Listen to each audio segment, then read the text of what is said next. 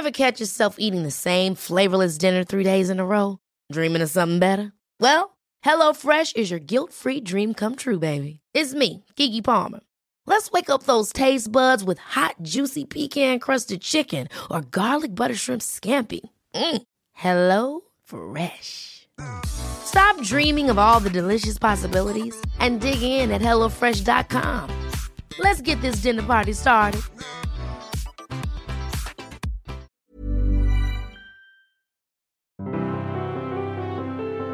Welcome to The Broad Experience, the show about women, the workplace, and success. I'm Ashley Milne-Tyte. This week on the show, Miami businesswoman and author Michelle Villalobos talks about how badly women can treat each other at work, what we can do about it, and why the whole topic can be difficult to discuss competition, female competition in general, is something that happens under the surface. It doesn't happen out in the open usually, the way male competition does, for example. By the very nature of being that way, it makes it harder to talk about. Coming up on The Broad Experience.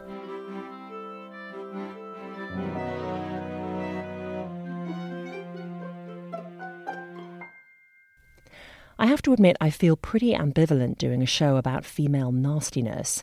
After all, I spend a fair amount of time at networking events and conferences where the vibe is all about women supporting each other. This is also very much in the air with the whole female entrepreneurial movement and with books like Sheryl Sandberg's Lean In.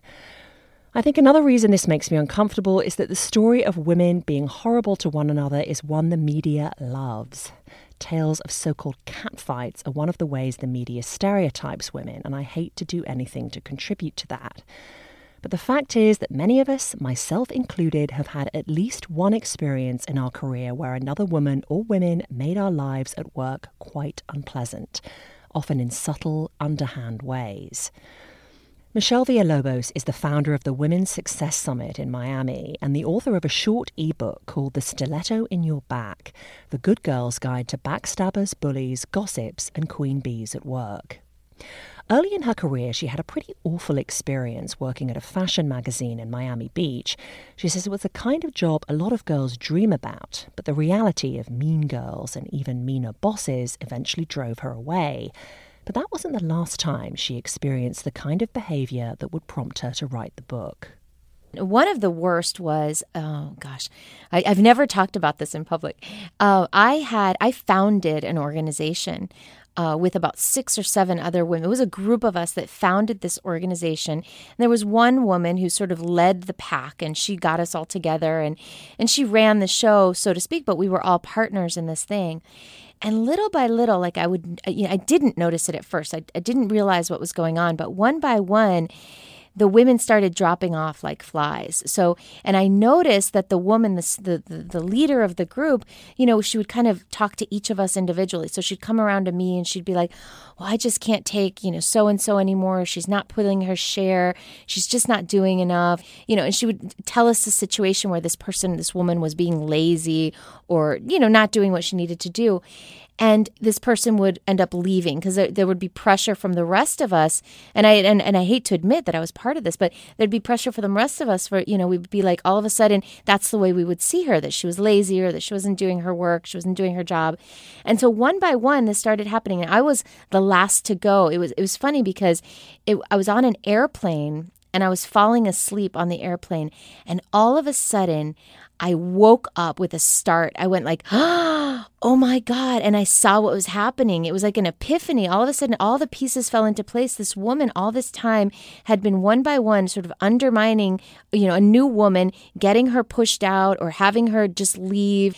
All of a sudden, all these puzzle pieces came together where I realized she'd orchestrated this whole thing so she would be the last one standing. And I realized it right before the noose was around my own neck. I was the last one, and then there was a new woman that she'd brought in a lawyer. You know, I was like, why would she bring in this lawyer? Why would she bring in this new person now? And it all of a sudden it came very clear to me they were intending to get me out, and she wanted this lawyer on board to help her do it. And indeed, that's exactly what happened.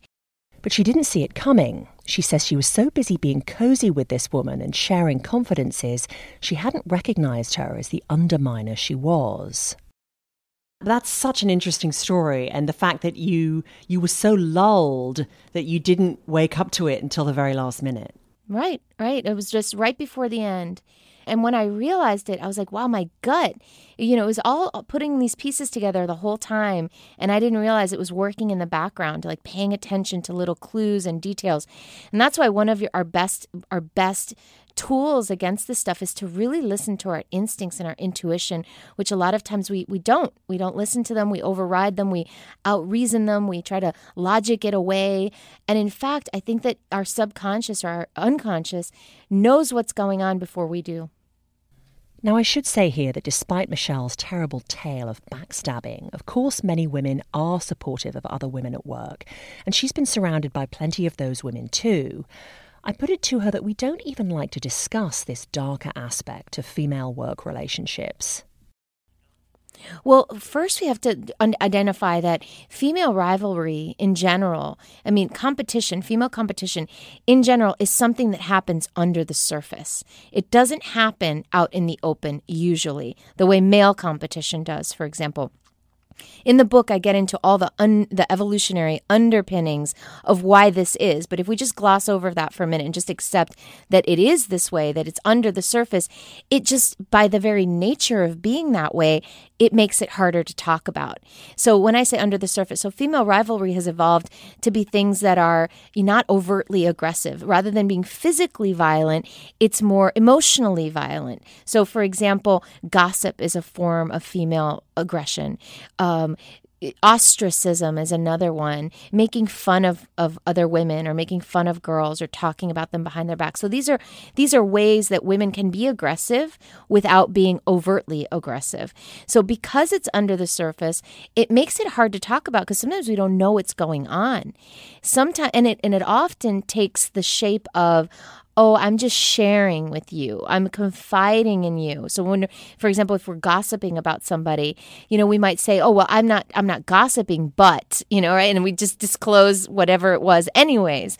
So, you know, it happens under the surface, so it's hard to talk about and nobody wants to admit that they do it. And the fact is there are evolutionary reasons for why we gossip. There are, you know, for example, it makes people feel closer together when they when they talk about something that they have in common.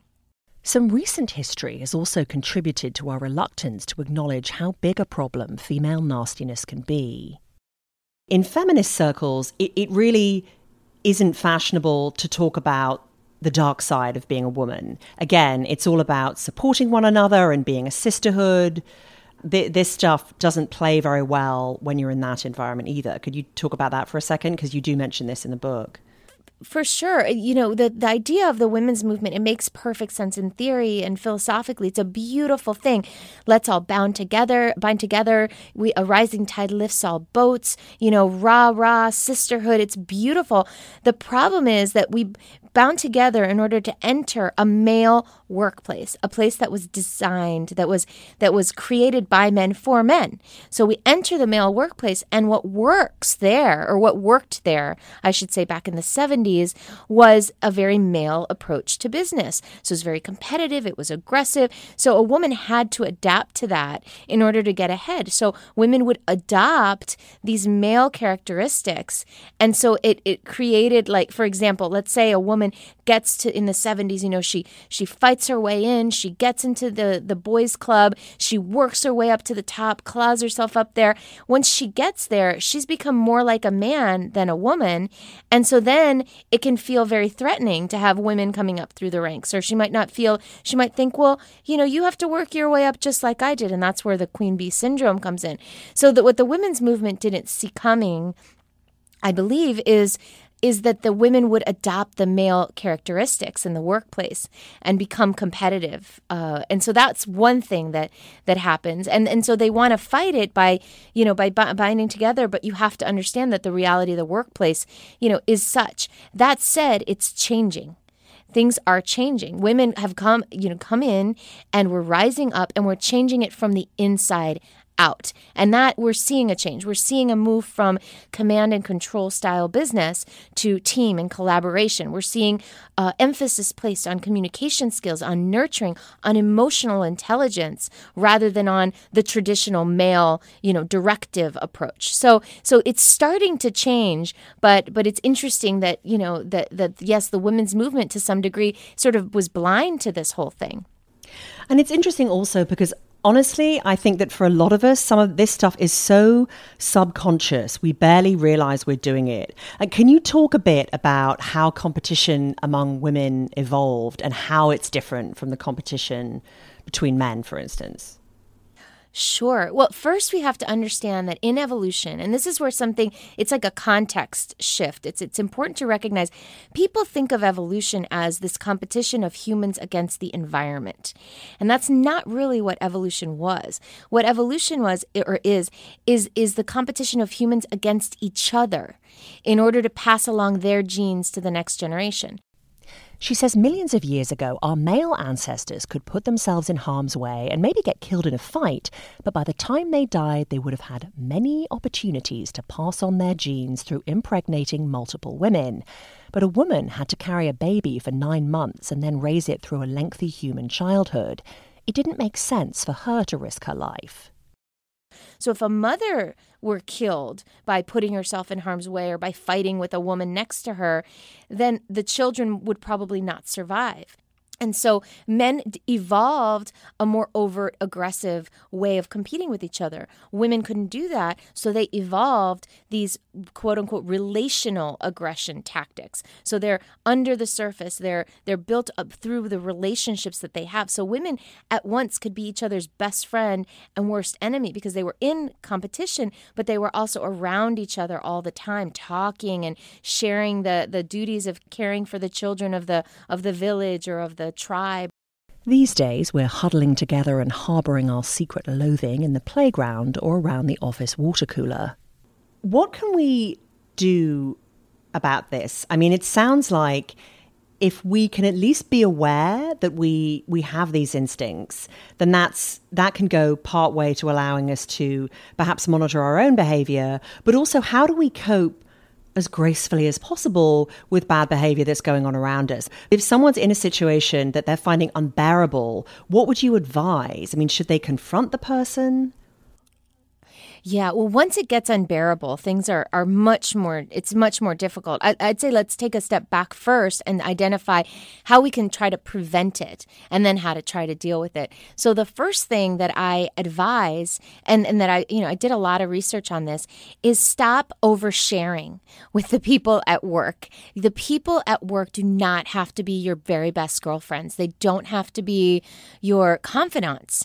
And I know that we bond with women by confiding, but there are things you can confide that are safe to confide, and then there are things to confide that are not safe to confide. So, you know, problems with your husband, not a good idea.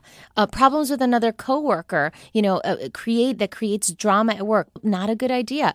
You know, so number one is put a lockdown on your mouth and stop oversharing because what happens when you overshare is the moment something bad happens, and, and invariably it does, then they have ammunition. And you know what that feels like. You know when you're like, God, I hope they don't say anything about such and such. God, why did I share that? Why did I tell them about this thing that I did or this bad, you know, experience I had? Now they've now they know about it. You know, now they're my boss. You know, so it's just a terrible idea to overshare. So that's number one. The second thing is to, yes, have awareness for when we're feeling a certain way or when we are gossiping. For example, in the book, I, I, I give a pretty lengthy example the, of, of how to identify if you're gossiping. So it's a three part test, and I stole it from Socrates. So it's in the book, but, but the idea is to, you know, understand when what you're doing is harmful to somebody else. You know, so the first person, you can't change the world without first changing yourself. So if you are committed to having better relationships with women at work, getting ahead, helping each other, you know, collaborating, then you first have to change your own behavior and you have to be a model for other people. So the the not gossiping, having awareness, not oversharing, those are all things. And then yes, I do advocate if if some if something has become unbearable, you have to take action. And when I say action, you don't necessarily have to fix it. You can leave. That's always an option, which is ultimately what I did in the magazine. But um, but I do advocate. I think bullies often back down when you bully them back. So you want to have great information. You want to you know make sure that you're not making accusations that are unfounded. Get your information, understand what's being said, and then bring it out into the open.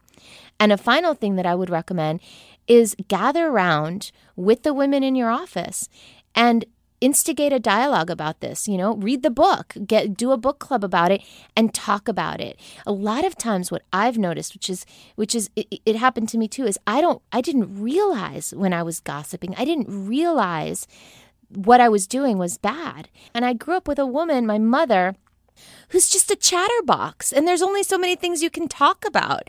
So I grew up listening to her gossip. I hope she doesn't hear this. Listening, you know, and it wasn't mean spirited, but it's just information, you know? So just pay attention to when that information crosses the line into mean spirited because sometimes that line is a little bit blurry. Michelle Villalobos. Her book is The Stiletto in Your Back The Good Girl's Guide to Backstabbers, Bullies, Gossips, and Queen Bees at Work. That's the Broad Experience for this time. You can comment on this episode at thebroadexperience.com or on the show's Facebook page. The Broad Experience is supported by the Mule Radio Syndicate and sits alongside other podcasts, including The New Disruptors, Decode DC, and The Shakes. You can support the podcast too in multiple ways. One very helpful way would be if you could write a review of the show on iTunes. And also, if you know of any company or person who might be interested in becoming a sponsor, please let me know. You can reach me at ashley at thebroadexperience.com. And of course, you can always kick in a few bucks yourself by clicking on the support tab at thebroadexperience.com. Next time, tips for success, and that includes giving yourself a break. Perfection is a really great aspiration. Um, and I'm not going to tell you that I don't spend every day trying to be perfect, but that's a hard thing to do. And ultimately, if you know that you're going to strive for perfection, that next level uh, ain't bad. See you in two weeks. I'm Ashley Milne Thanks for listening.